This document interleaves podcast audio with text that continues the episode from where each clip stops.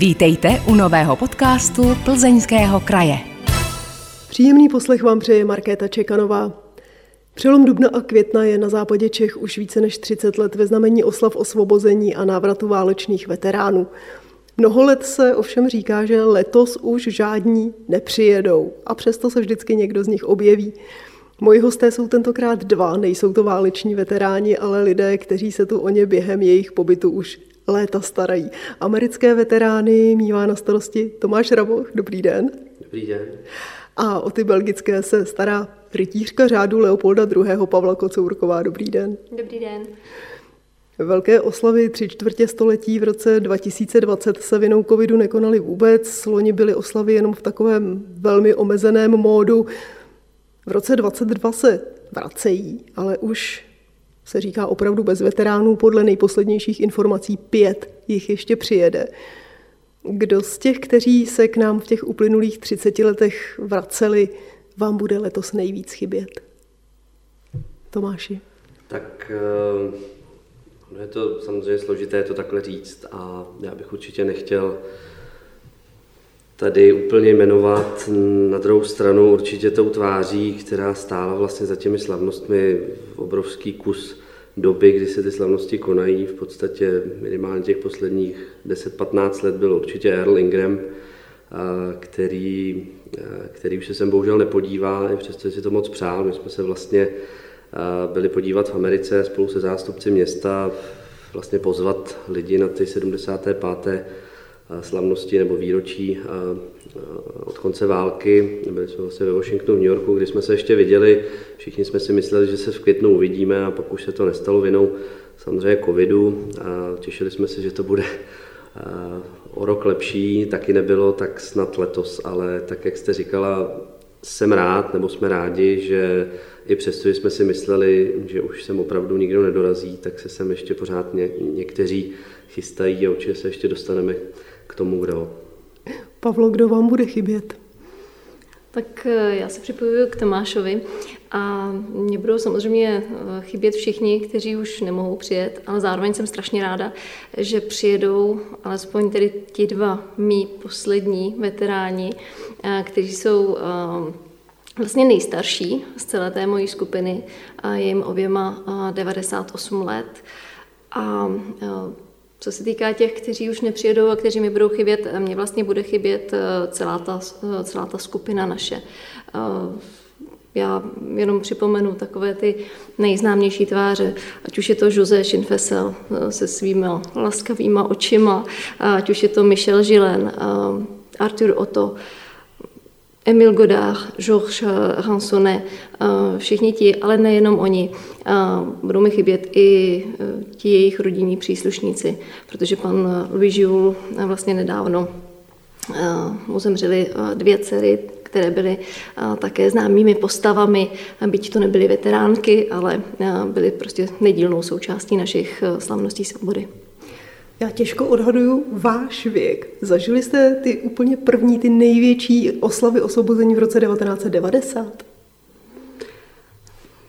No, já musím říct, že vlastně ano, protože já jsem se k oslavám, a určitě si o tom ještě můžeme povídat dál, dostal díky tátovi, který vlastně byl jedním z těch lidí, kteří stáli vlastně za tím, že jsem ti veteráni začali jezdit. On úplně původně těsně po revoluci vlastně se svým kamarádem, který žil v Americe, tak začali šířit zprávu v, v rámci Ameriky, že zase už se do Čech smí, že tady máme svobodu a ti a veteráni, kteří sem nesměli vlastně celou tu dobu během komunismu, tak byli zvaní, dokonce to bylo formou nějakých inzerátů v novinách, protože samozřejmě nikdo na ně neměl kontakt, hrozně těžko se to hledalo a vlastně ta první skupina se sem dostala díky tomu. A v tom roce 90 to ještě nebylo tak veliké, potom v tom roce 95 jich vlastně přijelo úplně nejvíc, já vím. Takže kolik vám bylo v tom roce 90? No, já jsem byl ještě dítě, jestli dobře počítám, bylo nějakých 11, a, takže určitě si to pamatuju dobře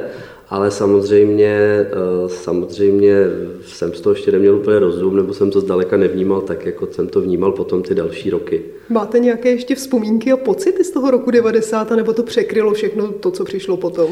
No pro mě vlastně asi ten rok byl zásadní v tom, že jsem trošičku si uvědomil, uh, o co jde, uh, i přesto, že ten kontext samozřejmě jsem v tomto věku nechápal, a pro mě to bylo hrozně, uh, jednak to bylo hrozně spontánní, si pamatuju, protože samozřejmě teďka je na to vyčleněný celý tým, který se tomu věnuje v rámci města, je tady spousta dobrovolníků, jsou tady military kluby.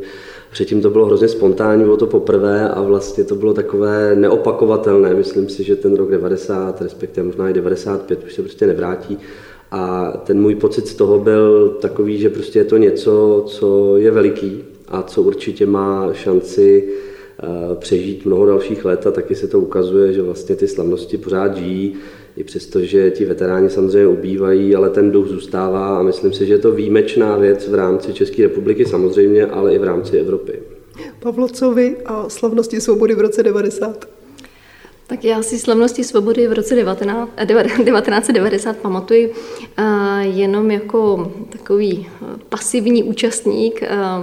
Já jsem byla teda také dítě a uh, pamatuju si, že jsme procházeli městem a já, já jsem takový smyslový člověk, takže to všechno vnímám hodně těmi smysly a já si pamatuju tu atmosféru. Pamatuju si, že um, bylo krásné počasí a pamatuju si prostě to nadšení těch lidí. Uh, pro mě to bylo úplně hmatatelné. Uh, čeho konkrétně se to týkalo, ty příběhy těch veteránů a tak dále, to samozřejmě vůbec, vůbec jsem nevnímala ale eh, to potom přišlo až v tom, hm, o těch několik eh, let později, v tom roce 2006, kdy jsem vlastně se seznámila s belgickými veterány a od té doby už jsme spolu zůstali. Tomáš už to říkal, už prozradil, že měl jistou rodinnou anamnézu, jak se dostal ke slavnostem svobody, jak jste se dostala k belgickým veteránům právě vy? Tak eh, ten můj příběh je úplně, úplně odlišný, protože já jsem se vlastně k ním dostala Eh, víceméně náhodou, eh, protože mě oslovilo město Plzeň, jestli bych nemohla jít eh, tlumočit francouzštinu jenom nějaký pětní akt. Tuším, že to byl jeden den asi na tři hodiny. Šlo jenom o tlumočení a o doprovod vlastně veteránů, potom zpátky na hotel. No a z těch tří dnů vlastně a tři hodin, teda z tého jednoho dne a tří hodin vlastně akce, tak vzniklo 13 hodin, asi tři nebo čtyři dny, vlastně celý ten jejich pobyt, protože, jak já říkám, pro nás to bylo prostě coup de foudre, láska na první pohled a to už nešlo prostě potom pustit. Já jsem na začátku řekla, že se staráte o belgické a americké veterány. To znamená, že vy jste nejen tlumočníci, vy je tady doprovázíte. Co přesně tahle ta vaše práce obnáší? Co to znamená?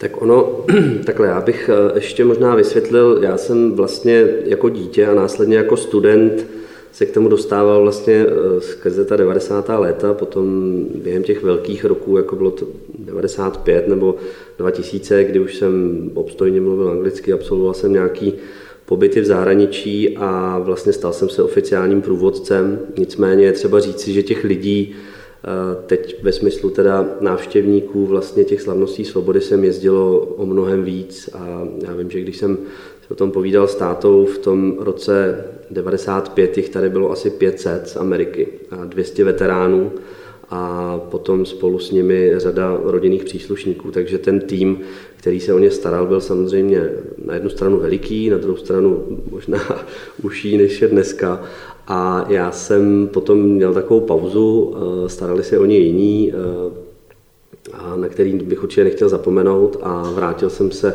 vlastně takovou oklikou, tuším, že před nějakými šesti lety, kdy jsem se zase začal starat vlastně o tu oficiální skupinu. No a co to znamená starat tak, se o ně? A starat se, eh, aspoň za mě, to znamená to, že v podstatě ono to není jenom o těch pár dnech těch slavností jako takových, ale je to v podstatě příprava toho jejich pobytu tady a té jejich návštěvy během celého roku. A když vezmu ty roky, kdy svět byl ještě normální a předtím, než přišel covid, kdy se to všechno zkomplikovalo, cestování a, a ježdění přes půl světa, tak vlastně my jsme jednak celý ten rok to vlastně připravovali s týmem lokálním, to znamená s lidmi, kteří se starají o slavnosti svobody tady, organizují je, připravují je tak, aby veškerý ten program vlastně seděl s tím, co oni mají absolvovat a s tím, co je zajímá, co je baví a zároveň, aby to přilákalo veřejnost. A na druhou stranu je to právě komunikace s těmi lidmi na druhé straně světa, s těmi veterány, jejich rodinami, případně spoustu další, dalších hostů, kteří nejsou veteráni ani, ani přímí potomci, ale je to třeba Pet, Pet Waters, který je vlastně vnukem generála Petna, který je taky tradičním návštěvníkem. A ono těch lidí je několik desítek v tuhle chvíli a není to úplně jednoduchá práce to vykomunikovat, připravit, zorganizovat, protože samozřejmě jednak si musíme uvědomit věk těch lidí, jednak si musíme uvědomit to, že minimálně ty poslední tři roky ten svět se změnil a naplánovat něco, takhle dlouho dopředu a takhle složitého, jako je vlastně výlet do Evropy na týden nebo i víc, není jednoduché. Takže ona ta příprava samozřejmě zabere nějakou dobu a tím, jak se slavnosti blíží, tak se ta příprava zintenzivňuje, takže v tuhle chvíli ta moje práce, třeba ten týden, dva, tři před těmi slavnostmi je o desítkách, možná stovkách nějakých mailů a zpráv každý týden s těmi lidmi, aby jsme si vyříkali ty poslední detaily toho, aby to dobře dopadlo, aby se jim tady líbilo, aby odjížděli spokojení. Dobře, tak Tomáš řekl, co předchází slavnostem svobody a Pavlo, co se odehrává během nich. Co ta vaše práce znamená během těch slavností svobody nebo oslav osvobození celkově? Ta práce je především radost pro mě, není to ani práce jako taková, ale pokud se budeme bavit o těch jednotlivých aktivitách, tak eh, to vlastně zahrnuje naplňování celého toho programu eh, slavností, to znamená od eh, rána, kdy přijdeme na hotel, pokud jsou tedy naši hosté ubytovaní ve více hotelích, tak objedeme všechny ty hotely a vlastně musíme zajistit přesun na určitou akci, kam kam tedy jsme pozváni. No a mm, pokud možno hladký průběh eh, celé té akce, to znamená, aby, abychom byli všude včas, abychom, aby se naši hosté cítili dobře, ale zároveň tedy, abychom naplnili i očekávání publika případného a eh, těch, kteří, eh, kteří je zvou, kteří stojí o to setkání s nimi a tak dále. A tak to jde vlastně den za dnem a samozřejmě já to i cítím tak, že vlastně od začátku samozřejmě s tím jejich zvyšujícím se věkem to trošičku stoupá ta potřeba, tak já si občas eh, připadám, že tak fungujeme i trošku jako jejich bodyguardi, jakože trošičku bráníme někdy před tím davem, aby prostě, eh, abychom je trošku ochránili. Ono, tak jak si hezky řekla, ono je vždycky důležité a podstatné si myslím vybalancovat opravdu jednak ten oficiální program, kdy opravdu Během těch několika dnů se absolvuje eh, samozřejmě několik pětních aktů, eh, setkání samozřejmě se zástupci města, se zástupci samozprávy, se zástupci vlastně České republiky jako takové. A pak jsou tam nějaké méně formální body a pak je to vlastně celá ta řada těch neformálních setkání a neformálních bodů toho programu, kdy oni tím, že se jezdí dlouhodobě, tak si tady vybudovali obrovskou základnu eh, z přátel, známých, kamarádů, které samozřejmě chtějí vidět, chtějí se s nimi pozdravit. A vlastně toho času, který se může zdát, že je relativně hodně, tak je vlastně málo, protože oni tady mají vždycky obrovský nabitý program a je potřeba si uvědomit, že se bavíme o lidech, kterým je vlastně skoro 100 let. Plnili jste někdy nějaké kuriozní přání někoho z těch veteránů? Já možná ještě dodám k té předchozí otázce, že já vlastně každoročně si říkám, se strašně těším, až přijedou na to, jak se užijeme a vždycky jim píšu, že si to užijeme, až to bude báječné. A vlastně každý rok eh, potom, když odjíždějí, tak si říkám, že navzdory tomu času, který jsme spolu strávili, tak jsme se vlastně až tolik neužili, protože je toho času, přesně jak říkal Tomáš, vlastně relativně málo. Na to, abychom si řekli všechno, co, co chceme.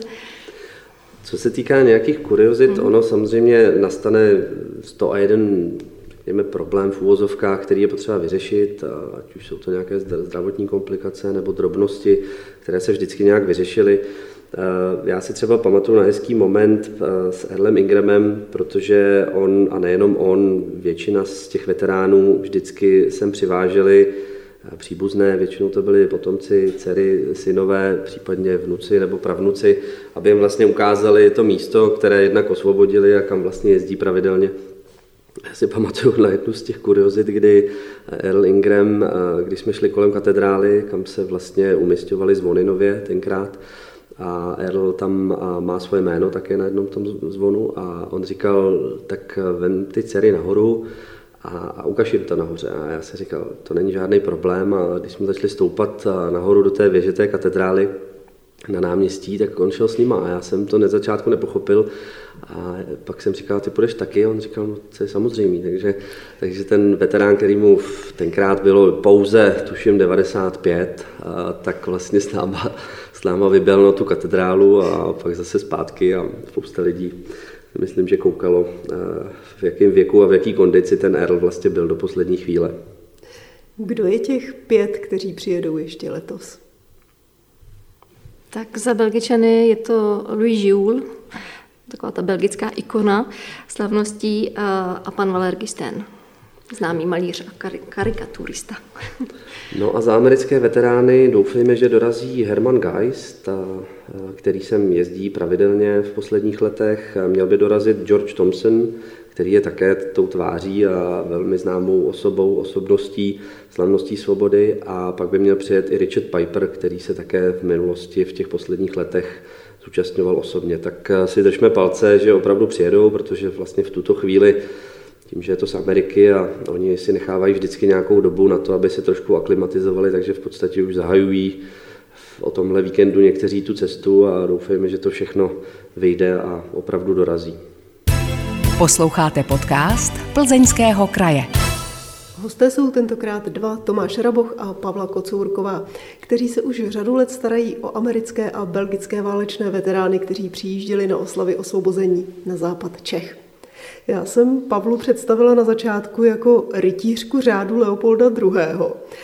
Tohle významné ocenění vám před pěti lety udělil belgický král za propagaci belgických veteránů, kteří se v roce 1945 podíleli na osvobozování Československa. Řád Leopolda II. je třetí nejvyšší belgické vyznamenání a za 117 let existence ho získalo jen 40 nevojáků. Chlubíte se jim ještě dneska? Tak já bych neřekla, že se chlubím, já jsem na to samozřejmě pořád hrdá a beru to jako ocenění nejenom té mojí práce, ale já to beru hlavně jako ocenění vlastně i těch samotných veteránů. A beru to, abych to tedy upřesnila a nebylo to nějak špatně interpretováno. A beru to jako známku toho, že ta, ta jejich přítomnost tady a, ty moje aktivity související s tím, aby tady byly trošičku víc vidět, aby Češi věděli, proč tedy mluvíme o Belgičanech, tak že to je oficiálně považováno za důležité. Zrovna nedávno jsem vyprávěla svým studentům takovou kuriozní příhodu. Já jsem byla v roce 2019 na slavnostech osvobození v Lutychu což je vlastně partnerské město eh, Plzně a odkud pochází většina eh, našich belgických veteránů. A samozřejmě, protože to byla oficiální příležitost, eh, tak jsem si tedy řád připnula. A protože jsem tam byla s veterány, tak během těch ceremoniálů, tak jsem prostě se tam procházela a zachytila jsem takové jako zvláštní pohledy. Tak jsem, eh, tak jsem jenom čekala, eh, kdo vlastně přijde a musím říct, že přišel tedy jeden z organizátorů večer a on přesně přišel a namířil prstem na, na to moje ocenění a říkal mademoiselle.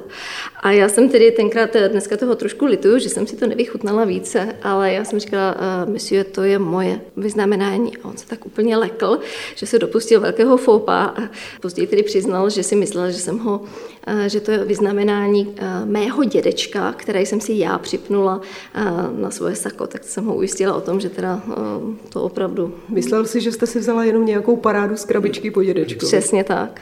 Což mě vlastně šokovalo, protože uh, jsem si říkala, že já, já jsem samozřejmě na to hrdá, jak jsem říkala, ale někdy takové ocenění vlastně může vyvolat i takové paradoxní situace. No. Nosíte ho během těch slavností svobody, když jste v kontaktu se svými veterány? Nosím ho při těch oficiálních příležitostech. Zaznamenala jste, že by právě ti vaši veteráni nějak na to reagovali, že by se k vám začali třeba chovat jinak, nebo gratulovali vám, když jste to obdržela? Mm, nezačali se chovat ke mně jinak, to rozhodně ne. Eh, já myslím, že eh, kdo se... Já myslím, že já jsem se nezměnila a eh, jsem pořád stejná a tudíž i ten náš vztah je stejný. Ovšem ty jejich reakce mě velmi potěšily, protože já jsem jim to, já jsem vlastně byla dekorovaná v Dubnu, to znamená před slavostmi a já jsem jim to eh, samozřejmě hned psala, posílala jsem jim i eh, ten přepis toho mého, té mojí řeči během toho ceremoniálu a eh, ty jejich reakce byly úžasné. Pamatuju si, že pan, pan Olivier Žůl, syn pana Žůla, mi psal, že jsou s tátou v Kanadě a že, že oba dva téměř brečeli, že mi moc gratulují, že mi to moc přejou, že, že si to zasloužím. A pan Michel Žilen mi velmi gratulují. Opravdu, já si myslím, že oni to vnímali v podstatě tak, jak jsem řekla na začátku, že i pro ně je to nějaký symbol. Že to není to jenom ocenění Pavly Kocourkové a jejich aktivit, ale je to prostě ocenění toho, že to, co tady děláme, to, že jsme se snažili, aby prostě uh, ta belgická stopa tady zůstala, takže to má smysl a že to, že to je důležité.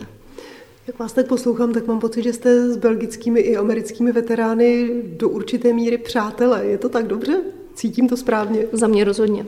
No já si troufnu říct, že také, protože tím, že ten můj vztah s nimi opravdu trvá většinu mého života, samozřejmě bohužel spousta z nich, nebo většina z nich už není naživu, nicméně jsou naživu jejich potomci třeba a pořád jsme, troufnu si říct, v tom přátelském vztahu. Já v těch 90. letech, když se k tomu ještě trošku vrátím, tak opravdu bohužel ti, kteří eh, třeba jsem jezdil na začátku, potom záhy zemřeli a už, už nejezdili dál, ale my jsme si opravdu, myslím, vytvořili se spoustou těch rodin a se spoustou těch veteránů velmi přátelský vztah a oni to tak berou, si myslím, doteďka spousta těch veteránů a určitě budu mluvit i za tu belgickou stranu, vlastně začala brát Plzeň eh, jako svůj druhý domov a takhle to opravdu prezentují a myslím si, že je to hrozně hezký vztah nejenom nás, jako třeba zástupců těch, kteří s, ním tráví, kteří s nimi tráví tolik času během těch slavností a těch příprav, ale myslím si, že můžeme mluvit i za lidi obecně, že opravdu eh, jak Plzeň jako taková eh, si vytvořila nějaký vztah k Americe, tak i je tady strašně moc konkrétních případů, kdy opravdu ti lidé navázali velmi úzký vztah a navštěvují se, jak oni pokud jedou do Ameriky třeba, tak samozřejmě ti američané, když přijedou sem, tak se navštěvují u nich doma a tak dále. Mimochodem, poslední věc, jenom ono samozřejmě se stalo i to, že během války, respektive na konci války, po válce, tady vzniklo spoustu vztahů amerických vojáků a českých dívek a spoustu z nich taky se překlopilo potom v manželství, takže někteří veteráni, které, si třeba já pamatuju z těch prvních let, kdy jsem byl student ještě nebo dítě, tak eh, třeba pan Ferguson, který jsem jezdil, tak měl vlastně za, za ženu Češku a jezdili jsem spolu a takových příběhů je strašně moc. Co jste se od vašich veteránů nebo díky nim naučili nebo dozvěděli? A teď nemyslím historická fakta o osvobozování západu Čech, ale třeba o životě, o válce, o vztazích mezi lidmi. Že člověk nikdy není na nic starý. Já musím říct, že já bych řekl asi k tomu dvě věci. Jednak, eh, já už jsem to trochu nakousl na začátku, mě to opravdu jako pomohlo formovat se asi jako člověk a i v rámci nějakého svého směřování, ať už osobního, tak profesního, eh, si myslím, že mi to v mnohým otevřelo oči a měl jsem možnost jednak díky tomu, nebo díky tomu, že jsem poznal tyhle ty lidi, potom zjistit, že cestovat je dobrý způsob eh, života, jak vlastně nahlížet na svět trochu z jiné perspektivy, než jenom toho, že člověk tráví celý život na jednom místě.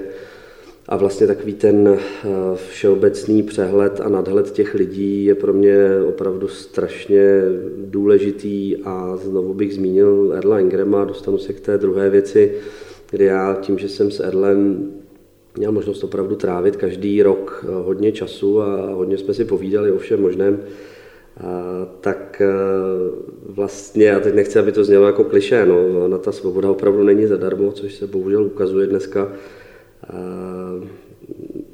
A to, co v podstatě oni eh, tady vždycky přinášeli a, a po, o čem povídali u těch, u těch památníků, se bohužel bohužel překvapilo v to, že zase tady máme válku v Evropě a myslím si, že je potřeba, aby tady bylo víc lidí, jako jsou oni, kteří prostě uh, mají na to nějaký životní náhled a, a nebojí se vlastně riskovat uh, svoje osobní nejenom pohodlí, ale vlastně i život na to, aby, aby ta svoboda tady byla dál. No. Tak doufejme, že, že takových lidí, jako jsou ti veteráni, je pořád mezi náma dost a, a určitě tyhle ty příběhy jsou hrozně silné. Takže na ně alespoň občas myslíte i v souvislosti teď s válkou na Ukrajině? No já konkrétně, jestli můžu dokončit myšlenku, jsem si jako na toho Erla třeba, o kterém mluvím, ale nejenom na něj vzpomněl nespočetněkrát. No. Je to, je to prostě paralela, která, která jsme doufali, že už se nebude opakovat a vlastně každý ten rok, který se ty slavnosti eh, konaly od té, od té revoluce, tak vlastně jsme si připomínali, jak můžeme být vděční za tu svobodu, kterou nám vlastně eh, tenkrát ti veteráni přinesli.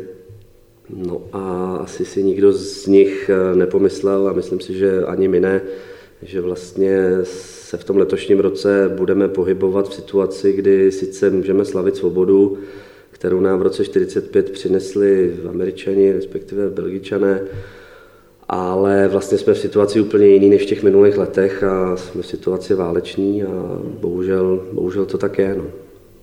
Pavlu. Pro mě je to podobné. No. Pro mě vlastně hned ten první den, kdy jsem já sama vstřebala jakýsi šok z toho, co se vlastně stalo, tak, tak ty myšlenky eh, vlastně šly směrem, směrem k ním, co asi oni tomu říkají.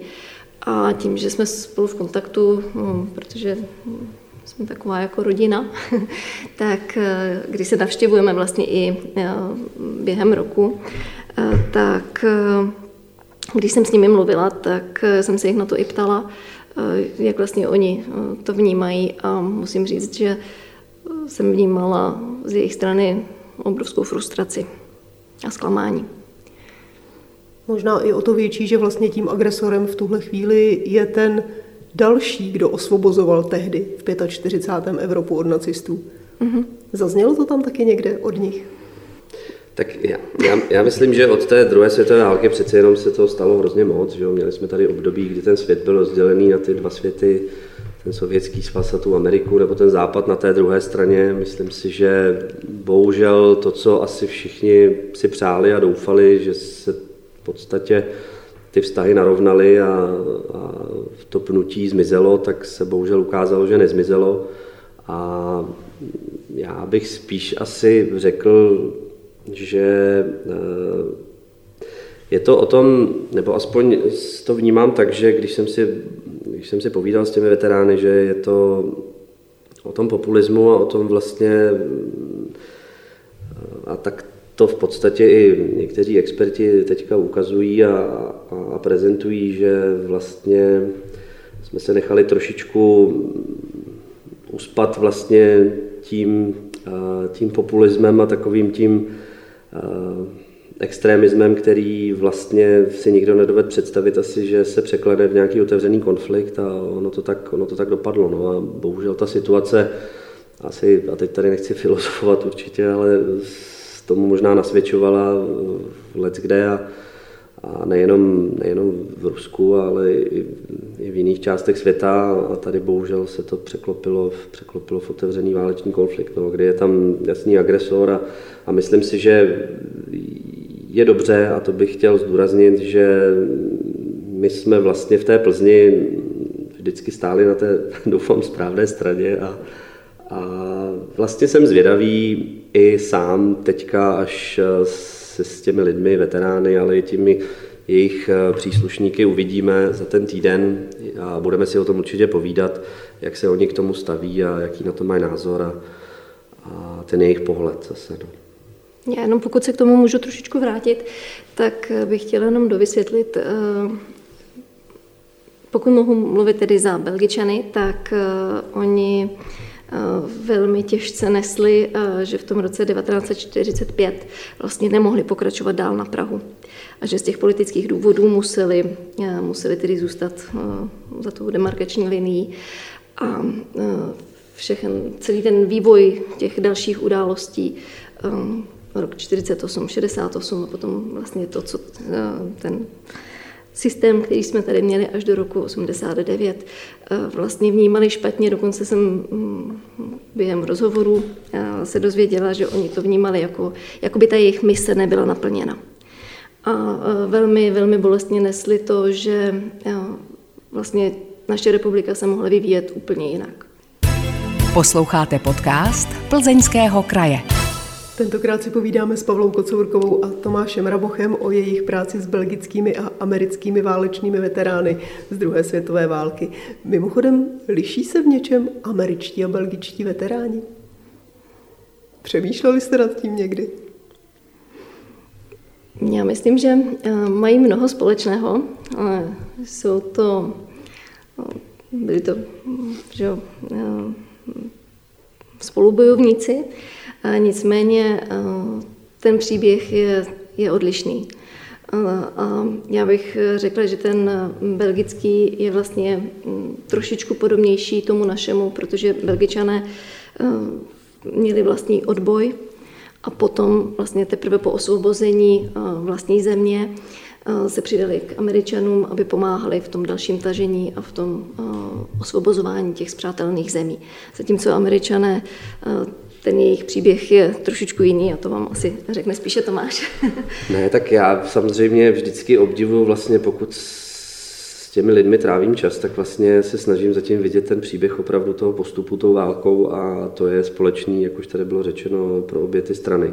To znamená, ti lidé si prošli něčím, co my si těžko dokážeme představit a to je určitě spojuje. Myslím si, že to je hezky vidět i v tom, když se vlastně potkají vždycky po tom roce, jak, jaký vstřícný vztah k sobě mají a jaké je to vždycky hezké setkání. Určitě. Mhm. Samozřejmě, pokud se bavíme o tom, jaký je mezi nimi rozdíl, tak eh, prostě Amerika je Amerika, ten způsob života, přemýšlení asi a i velikost té země a tak dále je samozřejmě trochu, trochu jiný, než, než my jsme třeba zvyklí v Evropě, takže určitě tam nějaké odlišnosti jsou.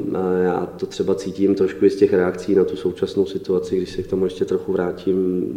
Když jsem komunikoval třeba s těmi přáteli v Americe, tak oni na to mají dost jednoznačný názor někteří a v podstatě by to vyřešili velmi radikálně. A kdežto my v Evropě se snažíme o nějaké možná řekněme mírovější nebo, nebo složitější řešení ale zase tohle je nějaký můj osobní názor třeba a jenom bych zdůraznil, že pořád jsou to velmi přátelští lidé, kteří mají mnoho společného a vždycky se rádi vidí.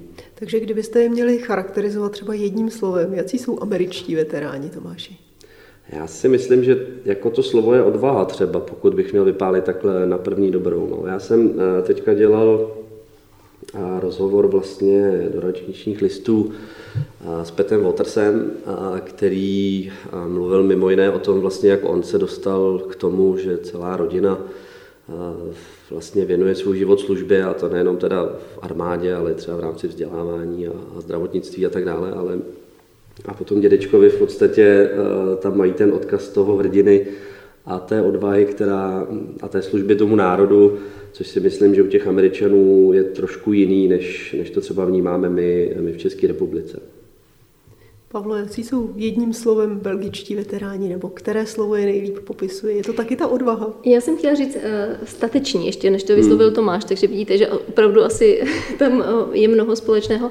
A asi bych dodala i lidští, uh, protože uh, my je tady vnímáme všichni během těch slavností jako velké hrdiny, což oni bez pochyby jsou, ale potom, když je vidíte z té druhé strany, tak eh, jsou to, oni se tak vůbec nevnímají. Oni samozřejmě mají různé své vrtochy, ale, eh, ale spíš takové vrtušky. A eh, v jádru prostě jsou velmi ličtí. Možná, že je to i tou generací, kdy tím, co si prošli, určitě, určitě to je ovlivnilo hodně. Pořád tam je úcta jednoho k druhému. Je tam ta lidskost, která nám dnes často bohužel chybí.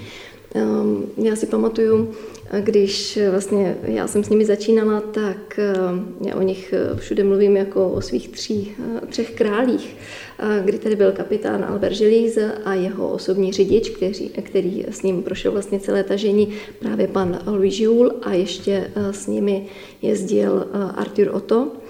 A tím, že pan Želíz byl nejstarší z nich a byl tedy, měl, byl vyš, vyšší šarže, tak byl to spoustu let po válce, ale uh, oni se o něj oba dva starali. A ten pan Žijul, ten ho měl opravdu jako, uh, jako se maminka stará o dítě, tak, uh, tak, tak se on o něj staral. A všude ho doprovázel pořád byl na blízku, kdyby náhodou Albert Albert eh, byl tenkrát eh, ve formě a vlastně to ani úplně nepotřeboval.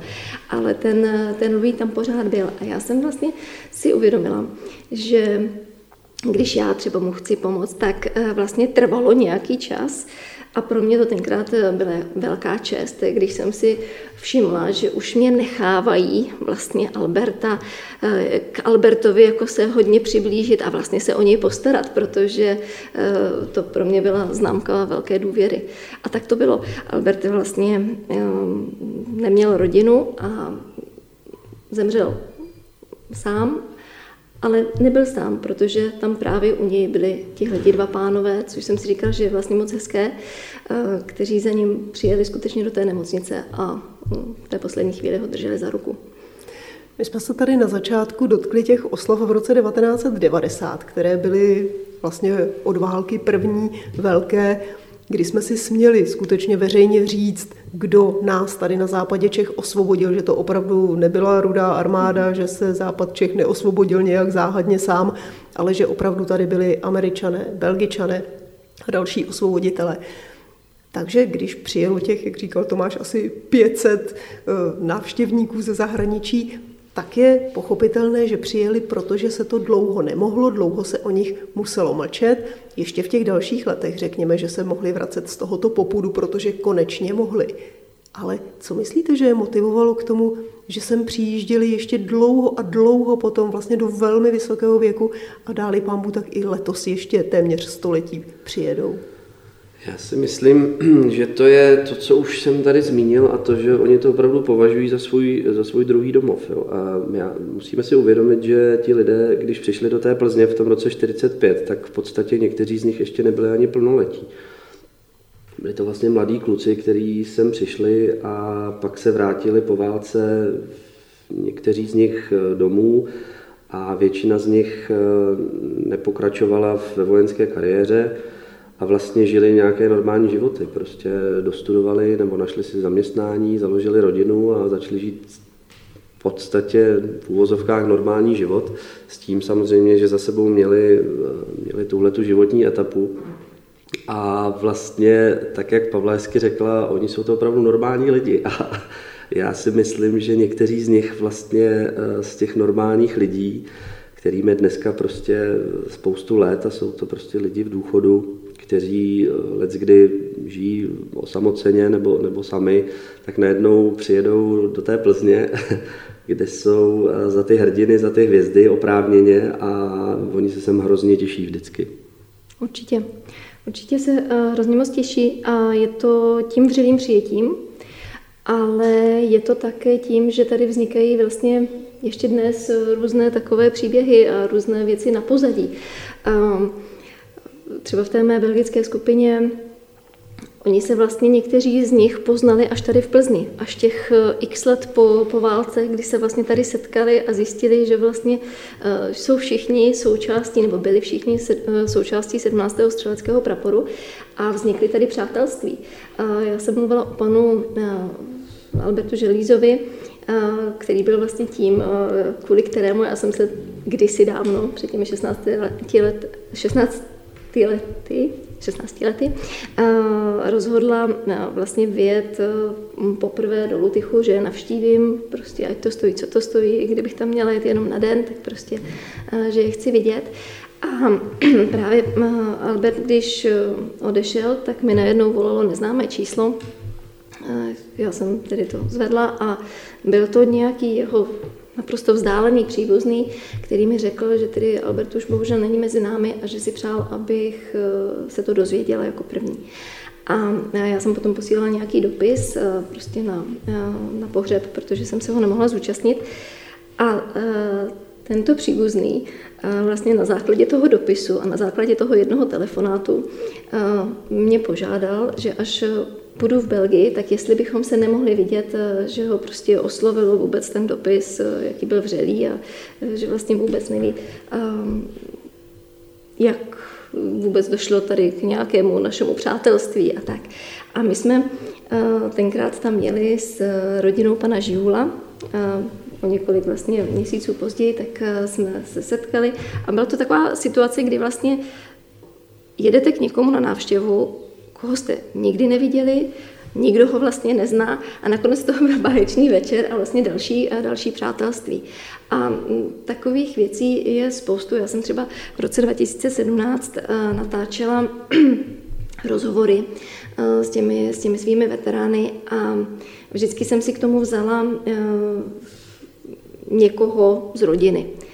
A pamatuju si, že jeden mm, vlastně ze synů jednoho z mých veteránů.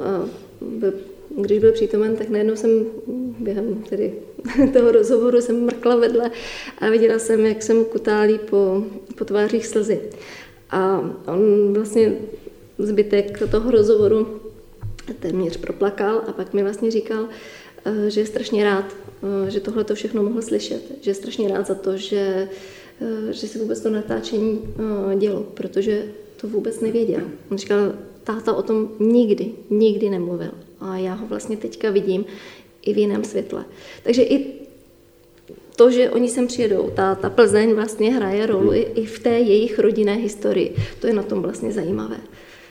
Takže třeba i jejich dětem takhle otevřete nějakou ano, pandořinu skříňku, ano, ano, 13. Pro, komnatu. Protože oni si ty zážitky, a to vám potvrdí vlastně eh, spousta lidí, eh, kteří znají ty veterány nejen druhé světové války, ale, ale mm, i z jiných, eh, z jiných misí, oni si to často drží v sobě. A vlastně to, že se tady setkají a setkají se tady s těmi svými kamarády, s těmi, kteří zažili to samé, tak jim pomáhá v nějaké deblokaci, v nějakému odblokování vlastně těch, těch všech věcí. A oni si z toho dělají eh, třeba legraci, ale eh, je to legrace, eh, kterou třeba pochopí opravdu jenom ti, kteří, kteří to zažili. Téměř všichni muži, kteří v roce 1945 osvobozovali západ Čech od nacistů, už nejsou mezi námi, už oběhla opravdu dlouhá řádka let. Vy jste řadu z nich osobně poznali, jak jsme se tady dozvěděli z našeho povídání. Kdybyste jim teď mohli někam tam nahoru něco vzkázat, co by to bylo? Díky. No tak já myslím, že tohle to vystihuje všechno. To je určitě nějaké další zamyšlení případně, ale, ale určitě tak, jak je to na tom našem eh, nejvýznamnějším památníku díky Ameriku, respektive díky Belgie, tak určitě díky. A eh, já bych chtěl asi ocenit opravdu tu, tu odvahu toho, že ti lidé v tom věku prostě šli, eh, šli do konfliktu, aniž by se bezprostředně týkal země, ve které žili a chtěli prostě pomáhat vlastně míru. A, a to je něco, co si myslím, že je bohužel i aktuální a, a měli bychom si z toho vzít ponaučení. A tak, jak oni vždycky říkali u těch památníků, važte si svobody, která není zadarmo a, a nedopustme, aby tady byl nějaký nový konflikt, tak, tak pojďme ještě víc na tom pracovat a, a poděkovat jim. Hosty podcastu Plzeňského kraje s tématikou výročí osvobození západních Čech byli Pavla Kocůrková a Tomáš Raboch. Já vám moc děkuji za krásné povídání a za vzpomínky, za historky, za všechno, co se vám pojí v mysli s vašimi, tedy americkými a belgickými válečnými veterány. Děkuji. Děkujeme za pozvání. Také děkuji. Od mikrofonu se loučí Markéta Čekanová. Díky za to, že jste poslouchali tento podcast. Připomínáme, že všechny podcasty Plzeňského kraje najdete také na stránkách Plzeňského kraje www.plzeňský-kraj.cz, na krajském Facebooku, YouTube nebo v Spotify, Apple podcastech a podcastech Google. Aby vám neutekly další díly, nezapomeňte nás sledovat nebo si přihlásit odběr, ať už nás sledujete nebo posloucháte kdekoliv. Těšíme se v příštím dílu naslyšenou.